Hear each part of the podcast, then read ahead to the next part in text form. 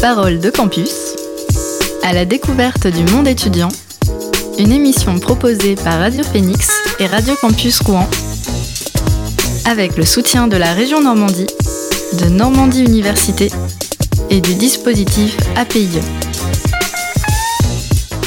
Bonjour et bienvenue pour une nouvelle édition de Parole de Campus, l'émission commune à Radio Phoenix et Radio Campus Rouen. Cette semaine, nous sommes à Caen pour parler de nouveau de confinement et déconfinement. Au sommaire, nous sommes allés à la rencontre de Pierre Denise, président de l'Université de Caen-Normandie, pour faire le point sur les mesures prises et les perspectives. Puis nous écouterons Sidi Lamine, étudiant vivant en CTU, qui nous parlera de son expérience de confinement. Les universités n'accueillent plus les publics étudiants depuis le 16 mars et ont dû, en urgence, prévoir des dispositifs pour assurer une continuité pédagogique. La ministre de l'Enseignement supérieur, Frédéric Vidal, a récemment demandé aux universités de maintenir autant que possible les cours à distance pour la rentrée 2020-2021.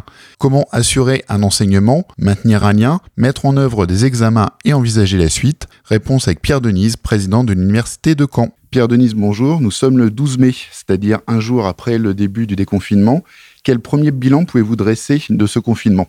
C'est surtout un bilan de la préparation du non-confinement que je peux évoquer. Donc, ça a été euh, un travail euh, assez important hein, de la direction, en particulier la direction de la prévention, mais de beaucoup de, personnel également, pour que ce retour sur site, très partiel, se passe euh, dans des bonnes conditions de, sécurité. Ça a été notre priorité numéro un, que le travail en présentiel ne reprenne que si on était assuré des conditions de sanitaires qui puissent se dérouler dans de bonnes conditions. Donc sur la semaine, environ euh, moins d'un tiers du personnel qui va physiquement revenir, euh, mais pas euh, un tiers en même temps. Hein. Il y aura des roulements et des roulements, si possible, par équipe qui ne, se, qui ne se croisent pas. Donc ce déconfinement, quantitativement, a surtout concerné les laboratoires de sciences expérimentales hein, qui ont complètement arrêté de travailler pendant, pendant deux mois et qui devaient reprendre un certain nombre d'expérimentations urgentes du fait de, délais ou de, consommables, euh, etc. C'est ce que vous avez un calendrier qui est progressif ou vous êtes aussi dans l'attente de nouvelles perspectives de la part de l'État ou du ministère de l'Enseignement supérieur? On fera un point à la fin du mois, effectivement, euh, en fonction de l'évolution de la situation euh, sanitaire. Le taux de personnes présentes pour augmenter hein, avec le temps, mais en sachant que euh, en l'absence d'usagers présents sur le, site, un certain nombre de travaux peuvent continuer en télétravail, et ce qui reste la règle, c'est-à-dire que ne, revient à l'université que le personnel qui ne peut pas faire autrement. Euh, et, de toute manière pour des travaux euh, importants, urgents. C'est le ministère de l'Enseignement supérieur qui organise euh, avec vous ces règles de déconfinement? Non, pas du tout. C'est-à-dire le, ministère est plutôt en retard, si je puis dire. On a pris un certain nombre de décisions euh, en faisant quelques paris sur ce qui est les règles qui seraient, qui, seraient émises, euh, puisque sinon on n'aurait pas pu rouvrir, euh, hier. Hein. Il y a un certain nombre d'universités effectivement qui ont attendu des directives progressives et qui ne pourront rouvrir qu'au mois de juin. Donc effectivement nous avons des consignes assez précises, mais pour l'essentiel on, s'organise au mieux de la situation locale. L'université ne fait pas l'autre. Avec de grands contrastes, mais l'université de Caen-Normandie a semblé prête au moment du confinement par rapport à une population de plus de 30 000 étudiants. Euh, comment estimez-vous que la continuité pédagogique a pu être assurée? Est-ce que vous l'estimez positive? Est-ce que vous voyez des, carences, des failles? Globalement, il y a eu un, ça, a été une situation euh, difficile. Hein, un certain enseignement n'a pas pu être fait. Euh, certains étudiants dont le pourcentage est un petit peu difficile à évaluer, mais qu'on pourrait euh, estimer aux alentours de 5%, n'ont tout simplement pas les moyens de, suivre des enseignements euh, à distance. Donc on, a passé, euh, et on continue à passer d'ailleurs, un temps extrêmement important à repérer ces étudiants et à, venir leur venir en aide au cas par cas. On a eu en contact direct pas loin de 1000 étudiants au téléphone ou en, courrier électronique pour essayer à chaque fois de trouver des solutions, mais malheureusement, parfois, euh, il n'y a pas de solution. Donc, euh, l'ensemble des équipes euh, pédagogiques ont fait un, travail vraiment énorme hein, pour, pour s'adapter voilà, au mieux de la situation, parfois en bricolant avec des bouts de ficelle, hein, chacun faisant au mieux en fonction de, de ses moyens. Mais on peut constater effectivement que l'université était, par rapport à d'autres, relativement prêtre. Euh, le CEMU, par exemple, hein, été euh, très, très euh, fortement sollicité, avec une augmentation considérable de l'ensemble des cours assurés par la, plateforme Moodle, en particulier gérée par le, par le CEMU. Et grâce à une équipe extrêmement compétente et dévouée, il y a eu un accompagnement de, beaucoup d'enseignants voilà, qui n'avaient pas d'appétence particulière pour le numérique, voilà, qui ont pu être accompagnés, certains formés et aidés dans la continuité pédagogique, également dans la préparation des examens à distance. Cette période a mis en lumière de nombreuses situations de précarité et d'inégalité entre les étudiants. Est-ce que vous pouvez nous parler du dispositif d'aide d'urgence qui a été mis en place par l'université? Oui, alors là, on a réagi euh, très vite. Hein. Là, encore, on n'a pas attendu l'instruction euh, spécifique euh, du ministère on a mis en, place plusieurs dispositifs. Donc le, premier, ça a été de s'enquérir auprès des étudiants qui perdaient leur stage. Hein. dès le premier jour du confinement, on a fait, j'ai envoyé un courriel aux 1200 étudiants qui étaient en cours de stage pour leur demander de s'enquérir, est-ce que leur stage était continué, est-ce qu'ils pouvaient continuer en télétravail, est-ce qu'il était interrompu, et mis en place un, dispositif d'aide pour ceux qui se retrouvaient en difficulté financière suite à la perte de, stage. Ensuite, euh, rapidement, on a également mis un dispositif pour les étudiants qui auraient perdu un, travail, un, job étudiant et qui étaient aussi en précarité. Et puis également d'aide alimentaire, enfin des, cartes d'achat. On a également mis en, euh, soutenu euh, la Guarae, à qui on a versé deux fois une, subvention. Et là, un, gros, travail de dentelle pour les étudiants selon l'expression consacrée en rupture numérique. Voilà, soit qui ne disposaient pas d'un équipement euh, suffisant, soit qui avaient une mauvaise connexion. Donc, il y a eu des prêts de tablettes, de clés 4G ou de téléphones. Pendant la période de confinement, on a essayé de trouver des solutions pour que les étudiants soient autorisés à aller composer ailleurs que chez eux, hein, bénéficier d'une autorisation spéciale. On a même cherché nous-mêmes des lieux pour lesquels ils pouvaient aller, euh, euh, composer. Donc malheureusement, on n'a pas pu, euh, comme je vous l'ai dit, il y a des situations qui étaient au-delà de toute, de toute aide. Par exemple, un étudiant qui n'était pas équipé, qui était dans une zone blanche, même avec une clé 4G, il n'y a pas de réseau, pas de lieu à proximité, vous pouvez composer. Donc, ensuite, on étudiera ces cas euh, un par un pour savoir euh, ce qu'il convient de faire. Vous allez envisager chaque cas au cas par cas, donc? Oui, ah oui, tout à fait. Hein. Ça a été, euh, on a mis, on a même envoyé des SMS, 30 000 SMS aux étudiants parce que certains ne pouvaient même pas recevoir leur code électronique. En leur demandant d'appeler un numéro dédié s'ils avaient le moindre problème, où il y avait, une, personne en permanence aux heures ouvrables, prêt à leur répondre pour étudier, étudier les besoins. Donc on a reçu plusieurs euh, centaines de plusieurs milliers même euh, de, coups de fil et euh, avec des personnes qui étaient de permanence au, bout de cette ligne. Le Premier ministre a annoncé une aide financière de 200 euros qui sera attribuée sous condition, notamment aux étudiants les plus modestes et aux bénéficiaires des aides pour le logement. Est-ce que cela vous semble suffisant? Alors c'est bien hein, déjà. Je pense que c'est tout, tout, est bon, tout est bon à prendre. Par rapport à ce que nous on a pu faire à des étudiants, c'est un, un complément. Voilà, donc c'est inférieur à, ce qu'on a pu aider dans un certain nombre de, cas. La, situation pour un certain nombre d'étudiants va bien au-delà de 200 euros, 200 euh, euros par mois. Voilà. Je pense que c'est au-delà du dispositif ponctuel. C'est vraiment un travail de fond qui a à faire sur le, métier d'étudiant, je dirais. Via la conférence des présidents d'université ou peut-être de façon euh, annexe, est-ce que vous avez des rapports avec vos homologues, présidents ou présidentes d'autres universités en France? Oui, alors donc depuis euh, la crise sanitaire, on a une visioconférence maintenant euh, toutes les semaines. Hein, l'ensemble des présidents, tout, le monde n'est pas là à chaque fois, donc c'est pas très interactif parce que on est quand même 70, donc c'est difficile. De, euh, mais ça permet d'échanger des informations, voilà, et de s'enquérir de bonnes solutions. On a entamer un travail euh, plus euh, pour l'après, c'est-à-dire pour la prochaine rentrée, voilà, on, la rentrée de septembre, on sait qu'elle ne pourra pas se faire dans des conditions euh, habituelles. On travaille à un certain nombre d'universités qui nous ressemblent ou qui présentent les mêmes objectifs pour préparer cette rentrée au mieux sur le plan pédagogique. Donc effectivement, il y a un, fonctionnement en réseau, informel, qui se met en place, ou crée des affinités entre les universités. Les amphis sont vides, les salles sont désertes, il n'y a personne en galerie vitrée qui accueille euh, d'ordinaire les examens, et nous sommes pourtant en période de partiel. Comment les épreuves se déroulent-elles actuellement? Les modifications comme des modalités de contrôle de connaissances, les MCC, euh, comme on, dit, effectivement, a occupé euh, une bonne partie des semaines qui viennent de passer. Donc, chaque équipe pédagogique et chaque composante hein, a dû adapter ces modalités de contrôle connaissance en remplaçant euh, un contrôle terminal par des contrôles continus quand c'était possible, euh, un devoir sur table par un devoir maison ou un projet euh, personnel. Et puis, dans un grand nombre de cas, par un examen en ligne en temps limité ou non.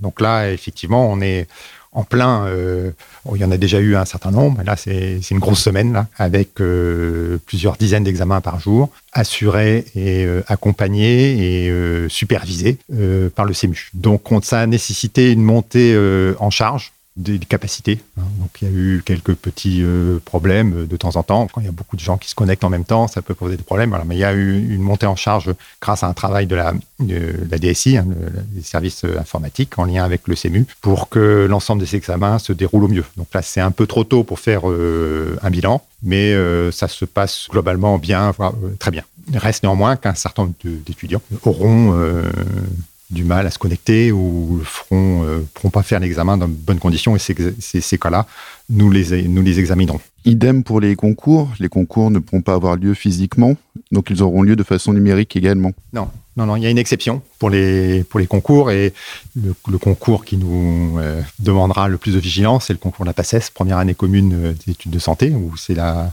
la dernière édition. Enfin, il y aura encore une édition l'année prochaine pour les, pour les redoublants. Voilà, mais c'est euh, plus de 1300 étudiants qu'il va falloir faire composer. Donc là, on n'a pas encore.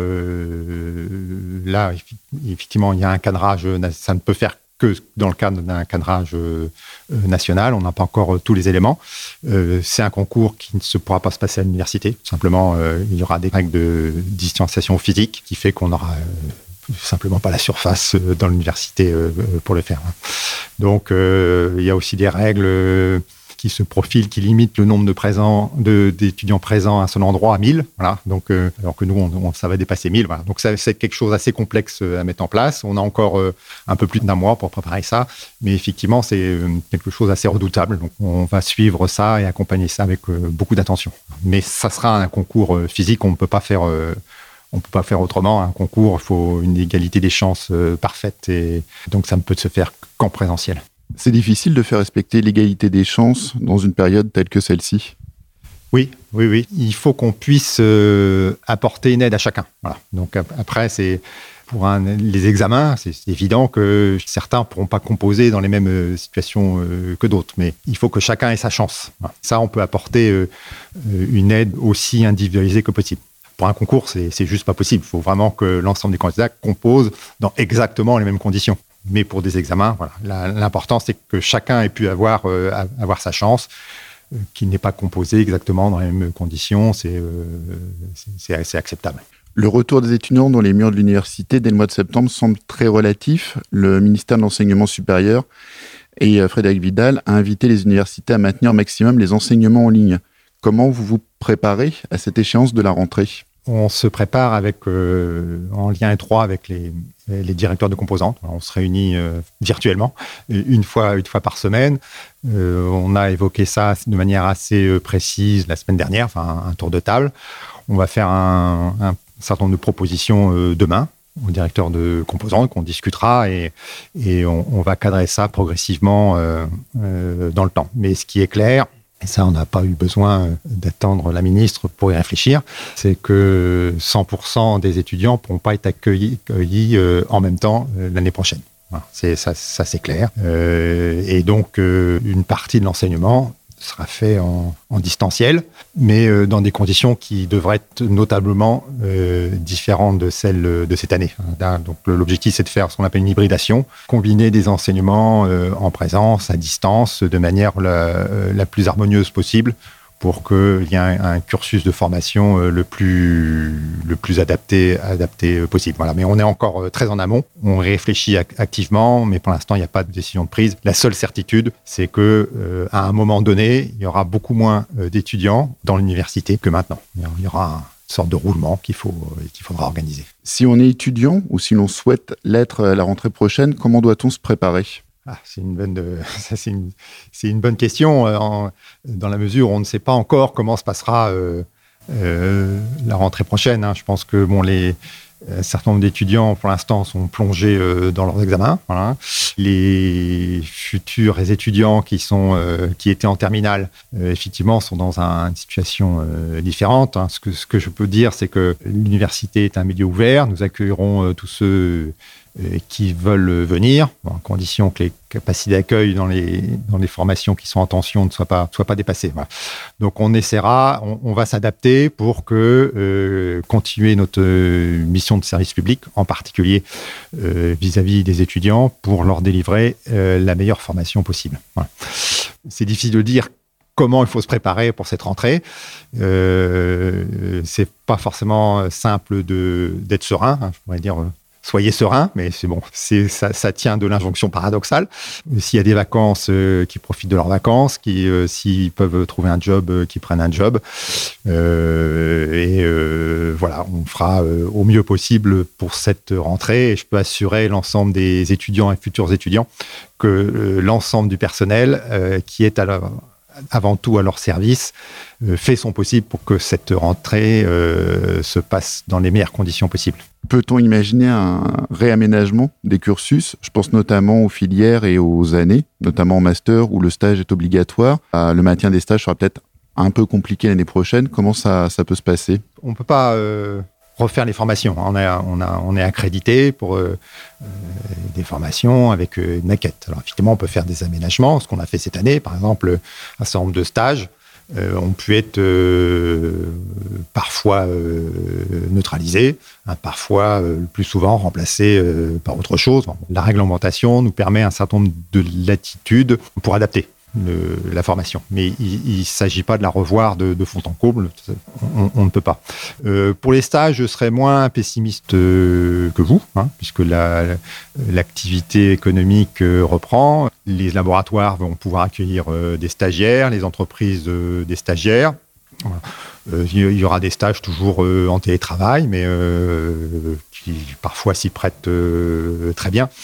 Donc l'année prochaine, on ne sera pas dans la situation euh, de cette année où on a été pris euh, par surprise. Hein. Moi, encore le, samedi qui a précédé le confinement, euh, alors qu'on savait déjà que l'université serait fermée, qu'on ne pourrait plus accueillir d'étudiants, je ne pensais pas du tout qu'on allait vers un confinement généralisé. Hein. Voilà. Bien connaissant un petit peu ce genre de, de problématiques. Donc euh, tout l'ensemble des universités a été pris par surprise. Là, euh, ça va pouvoir être organisé en amont et je suis pas euh, extrêmement pessimiste pour la problématique des stages. C'est sûr, ce sera plus difficile que que les années antérieures, mais je pense qu'on aura un certain nombre de, de, de solutions et d'aménagements pour que ces stages puissent puissent se faire. Pouvez-vous nous parler du projet Discover qui est porté par l'Université de Caen? On est très content euh, que ce projet ait été sélectionné par, l'ANR, on l'a accompagné dans le montage. On, travaille également avec la région pour qu'il y ait un complément de financement. Donc c'est un projet qui a pour but d'étudier euh, in situ, euh, dans la nature, en particulier en, Asie du Sud-Est, l'origine du virus, d'identifier le réservoir et la chaîne qui a permis l'arrivée du virus jusqu'à l'homme. C'est une étude quasiment écologique voilà, sur le virus et qui est une étude euh, assez importante pour comprendre comment ces, virus euh, qui proviennent de l'animal peuvent arriver euh, à, l'homme, dans quelles conditions. Alors ça, c'est quelque chose qui souligne l'importance de la recherche fondamentale. Il y a quelques années, ceux qui travaillaient sur le coronavirus, certains pouvaient dire mais pourquoi s'intéresser à ce virus-là plutôt qu'à un autre Ça sert à rien. là, on voit bien qu'il n'y a, pas de mauvaise recherche. Hein. Toute connaissance est bonne à, acquérir, même en tant que telle.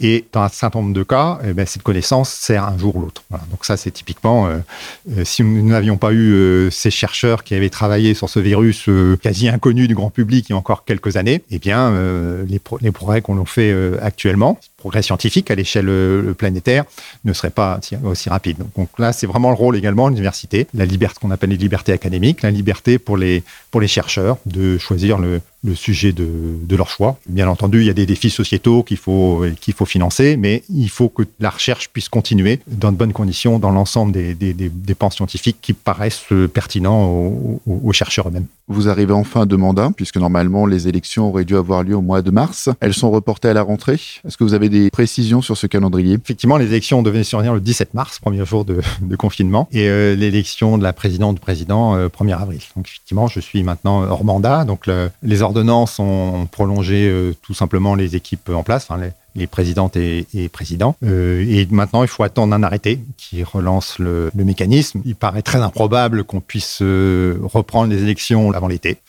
Donc, très probablement, les élections euh, reprendront à l'automne, elles repartiront à zéro. Là, le, fait de passer l'été obligera à refaire des listes. J'en sais pas plus pour l'instant. Je dois dire que c'est pas ce qui me préoccupe.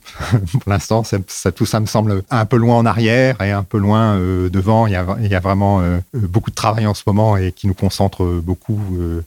Quel regard portez-vous sur cette crise sanitaire en tant que médecin? Il faut rester très humble, hein, parce que même euh, dans les, milieux bien informés, hein, euh, médicaux, épidémiologistes, c'est la, crise que nous vivons nous a pris par surprise. Hein. Je me souviens, Bon, j'avais même cette, attitude. J'ai dit, bon, bah oui, c'est comme dirait un professeur euh, bien plus célèbre que moi, euh, euh, une grippette. Voilà, bon, la, bon, la grippe fait parfois plus pas loin de 20 000 morts en France. Voilà, c'est, bon, quand on s'intéresse à ça, on, regarde, on dit, bah, c'est beaucoup, c'est pas beaucoup. Voilà. Et honnêtement, on ne voyait pas, enfin, sauf des gens euh, plus, euh, plus affûtés et plus euh, clairvoyants que d'autres, en quoi cette épidémie serait très différente d'une épidémie de, grippe. Voilà. Donc la, première enseignement que j'en tire, à chaud, c'est le, sentiment d'humilité. C'est quelque chose vraiment de intrinsèquement nouveau. Hein. C'est un virus qui se comporte pas comme les autres. Et on, on voit bien d'ailleurs dans la prise en charge des patients, hein, alors que les traitements sont les mêmes maintenant euh, qu'au début de la crise, hein, qu'en réanimation, les patients sont bien mieux pris en charge. Hein. Le, taux, euh, le taux de mortalité euh, baisse parce que voilà, c'est une maladie avec des, spécificités qui ont été mieux connues, mieux pris en charge. c'est toujours facile à posteriori de dire ce qu'il fallait faire dans une situation inédite euh, comme celle-là, eh bien, faut réagir au mieux et c'est euh, avec euh, des informations très partielles, des avis divergents, des intérêts divergents, voilà, et que on n'était vraiment pas préparé à ça. Alors, ce qui change aussi par rapport aux épidémies euh, précédentes, bah, c'est le, la place de la mort dans la société. On voit dans la presse euh, ressortir une épidémie qui avait été oubliée de tout le monde, hein, la grippe, euh, la grippe de Hong Kong. moi, j'ai aucun, j'étais pas très vieux à l'époque, hein, j'avais quand même 11 ans. Bon, euh, j'ai aucun souvenir de, cette, de cet épisode euh, grippal, hein, avec euh, visiblement, d'après les quelques témoignages qui restent, avec des, des, hôpitaux débordés, des, patients qui décédaient hôpitaux de manière considérable. Donc c'est un, voilà, il y, a un changement aussi par rapport de la société individuelle qui fait qu'on ne perçoit plus les choses de la même manière. Parole de campus. C'était l'interview de Pierre Denise il est temps de marquer une pause musicale avec Bibio et le morceau Sleep on the Wing.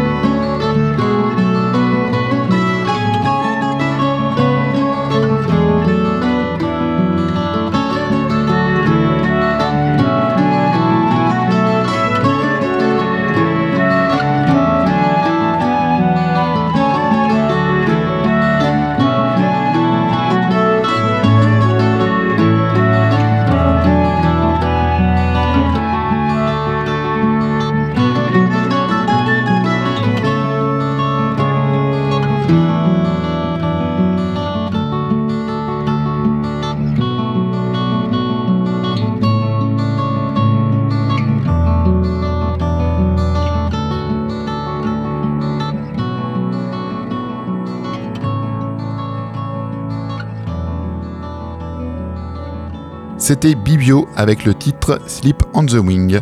On se retrouve pour la deuxième partie de l'émission avec le témoignage de Sidi Lamine, étudiant vivant sur la CTU de l'Ibizé. Cette semaine, c'est Sidi Lamine qui nous fait le plaisir euh, de venir à cette table. Euh, Sidi Lamine, tu as vécu le confinement à la CTU l'Ibizé. Est-ce que c'est par choix, par nécessité? Pourquoi es-tu resté ici euh, pendant cette période de confinement? En fait, bon, je peux dire que c'était une question de choix parce que bien avant le confinement, c'était une décision que j'avais déjà prise. Donc, euh, je pensais même pas qu'on on allait en arriver là. Du coup, avec le confinement, les, les études et tout, j'avais décidé de passer l'été après mes examens, de rester ici aussi. Du coup, mais juste, c'est, c'est pas trop facile avec le, le confinement aussi parce qu'on est un peu coincé, on n'est pas trop libre, genre. C'était quelque chose d'imprévu, en quelque sorte. Et euh, toi, tu avais prévu de rester ici pour les études. Tu es dans quelle euh, filière? Tu fais quel Euh, parcours actuellement? Je suis en sciences économiques, en troisième année. Et tu avais prévu de rester, donc l'année prochaine, c'est une année de master, j'imagine? Oui, c'est une année de master. Et tu avais prévu de faire la jonction entre la troisième année et le master. Et, le euh, master, oui, effectivement. et tu es originaire du Sénégal, tu me disais tout à l'heure. Oui, je viens du Sénégal. Et c'est ta première année en France? Oui, absolument. Bon, une année un peu marquante, puisque une année tout à fait, euh, tout à fait particulière. Ouais, on n'attendait pas du tout à ça, franchement. C'est c'est quelque chose de. Je sais pas comment l'expliquer, mais bon, c'était. C'est c'est pas quelque chose de facile en fait. Ouais, l'un des parents restait, restait ici, mais bon. Heureusement qu'on est dans, dans, dans une université, euh, université euh, dans une résidence universitaire, autant pour moi. Mm. Du coup, euh, bon, avec l'aide de, du service, du, du CRUS qui, qui sont là, particulièrement la directrice, elle est tout le temps présente. Donc, même si c'est pas trop facile de vivre dans un 9 mètres carrés, tout en confiné, rester confiné comme ça avec les études de, en train de réviser parfois, tu as envie de se balader, de sortir, mais bon. Euh, heureusement, on n'a pas eu toute cette, tout, particulièrement ou personnellement, je veux dire, j'ai pas eu tous ces problèmes-là. On va refaire le point un petit peu sur toutes ces, euh, toutes ces phases. Euh, donc là, on sort progressivement du confinement. Quel bilan tu en dresses Comment ça s'est passé pour, pour toi Ton ressenti? Bon, je dirais pas que j'ai- je suis sorti trop perdant quand même, parce que après tout, j'ai pu trouver un travail avec le, le CRUS, donc j'ai une petite préoccupation malgré euh, tous les dangers qui nous ont soumis. Donc, euh, C'est quel, quel poste tu as trouvé? euh, j'ai travaillé avec le service de ménage. Donc, euh, dont je, je, vais, je, vais, je vais les remercier parce que malgré toute cette situation, elles sont là, présentes, avec tous les risques qui nous sont exposés. Elles, elles sont là, elles prennent bien soin de, de la résidence, de la propriété. Donc, on désinfecte tout le temps. Donc, euh, c'est quelque chose qui nous apporte en fait. Mhm. Ouais, ça nous a beaucoup aidé. Ça, mais parfois même, elle, elle interpelle les étudiants, elle discute avec elles. Donc, question de savoir comment chacun se porte dans, dans la cité universitaire. Voilà. C'est important de garder du lien aussi. Donc le travail, ça t'a permis aussi de garder des contacts sociaux, euh, Ouais, physiques, ouais. en quelque sorte, évidemment, avec les, les distances Effect- et tout. Mais garder un contact physique avec d'autres personnes. Euh, Est-ce que tu as réussi à garder le lien avec tes amis ou ta famille à distance euh, dans ce Oui. confinement? Euh, avec les réseaux sociaux, du coup, euh, personnellement, moi, j'utilise WhatsApp. Donc, euh, presque chaque jour ou chaque deux jours, je parle avec ma famille, appel vidéo, on se voit, tout ça. Donc, ça, tout ça se passe bien. C'est quoi la condition, les conditions sanitaires au, au Sénégal? Est-ce qu'il y a aussi une épidémie en cours euh, là-bas? Ouais, quelle, ouais. est la, quelle est la situation? La, la situation est beaucoup plus stable que par, quand on compare ici en France parce que actuellement on n'a pas eu trop de cas ni trop de morts aussi. Donc voilà, ça va là-bas. Ça doit te rassurer aussi de savoir que bon, les conditions sont un, alors je sais pas si on peut dire un peu meilleures, mais en tout cas là-bas c'est plus euh, peut-être un peu plus serein que- qu'en Europe actuellement. Oui. Et Est-ce que ça dire. inquiète ta famille de savoir que tu es en France actuellement? Bon, ouais, parfois parce qu'avec cette crise sanitaire, tout le monde se, tout le monde s'inquiète. Mais du coup, j'essaie à chaque fois de les rassurer quand ils m'appellent. On, euh, on se parle, on parle de tout et de rien, de mes activités que je fais. Donc, du coup, j'ai essayé à chaque fois de les rassurer que tout allait bien. Et effectivement, c'est c'est la réalité en fait. Et euh, au niveau euh, au niveau études, Comment ça s'est passé le, la, la continuité pédagogique? Est-ce que tu as pu facilement suivre les cours à distance? Oui, euh, je peux dire parce que nous, bien avant le confinement, on avait presque fini notre programme. Du coup, il nous restait une seule matière à finir. On l'a fait en ligne. Par contre, actuellement, on est en période d'examen. Oui, voilà. Justement, comment ça se passe, les partiels? Les partiels se font en ligne avec un temps déterminé. Du coup, bon, je dirais pas que c'est trop difficile, mais aussi c'est pas trop favorable parce que parfois tu as un manque de temps, le temps coule vite, tu es chez toi, tu n'es pas trop concentré, il y a le stress aussi. Et euh, c'est-à-dire que vous recevez le sujet et vous avez un certain nombre d'heures pour le, pour le réaliser? Oui, c'est ça. Comment ça se passe? Est-ce que vous êtes euh, au niveau de l'identification Vous devez donner votre numéro d'étudiant pour pas qu'il y ait de, de triche, j'imagine? Comment ça se comment ça se déroule? Ouais, ouais. Parce que il faut il faut être en ligne cinq minutes avant l'épreuve. Il y a une fiche d'émargement là où est inscrit des, des conditions que tu dois respecter. Maintenant, c'est à toi de confirmer ces conditions que tu vas les respecter. Après cette passe d'émargement, quand il sera l'heure, donc tu vois, tu verras l'épreuve en temps bien déterminé, si c'est une heure de temps. Quand l'épreuve vient, tu l'ouvres, le temps commence à filer. Après les 30 minutes euh, ou les une heure de temps, c'est C'est fini, on peut plus, on peut on plus peut plus. oui, et en plus, le plus, le plus euh, drôle, c'est que euh, il faut répondre une question avant de passer une autre question. Du coup, si tu connais pas la question, tu seras obligé de, de le laisser comme ça et tu ne peux plus retourner en arrière. Le charme des examens, Le normalement, c'est de pouvoir passer d'une question à une autre et de Ouais. revenir sur celle. euh, Non, tu peux pour pas on- retourner Et en là, on peut pas arrière. retourner en Non. arrière. Si tu, tu- si tu passes une question, c'est fini pour toi. Hmm, Ouais. super. et ça se passe bien pour l'instant? Oui, pour l'instant, ça va. Il me reste que deux matières à terminer. Le mardi, demain, je veux dire. Bah, Bon courage. Merci beaucoup. Et euh, tu continues à travailler pour le Crous là euh, jusqu'à la fin de l'année? Oui, je suis là jusqu'à l'été. J'ai un contrat d'été avec, euh, avec le Crous et ça fait vraiment plaisir de, de travailler avec eux parce que là, on a tout le soutien qu'ils nous font en fait. Parce que c'est mieux de, de travailler chez soi que de travailler ailleurs. On a une opportunité, je peux dire, on ne paye Mhm. pas le transport, il y a tout ça qui nous revient. Et en plus, on a une directrice trop- très, très chaleureuse. Donc, elle est, elle est présente, je peux dire, elle est présente pour tout le monde. Moi, je peux même dire que c'est une protectrice, en fait. Oui, parce que à chaque fois, elle est dans la résidence en train de voir comment ça se passe, comment se portent les étudiants, alors qu'elle a bien aussi sa famille. Donc, mais tous les jours, à n'importe quelle heure, tu l'appelles, elle répond. Elle est to- tout- totalement présente.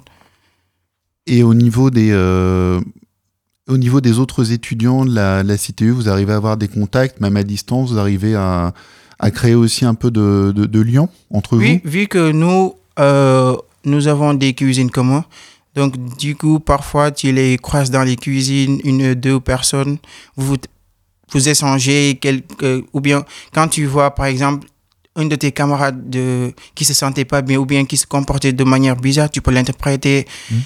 de, de le demander comment ça se passe, qu'est-ce qu'il a. Ou sinon, si tu n'oses pas, il faut appeler à l'accueil pour, euh, pour qu'il puisse le contacter et voir comment il se, il se, il se porte. Donc tu t'es pas senti trop seul en fait pendant, euh, pendant cette période? Bah, non, actuellement. C'est que je pensais au début, je pensais que ça allait, ça allait être très difficile pour nous. Mais du coup, au final, bon, je peux dire que c'est au calme.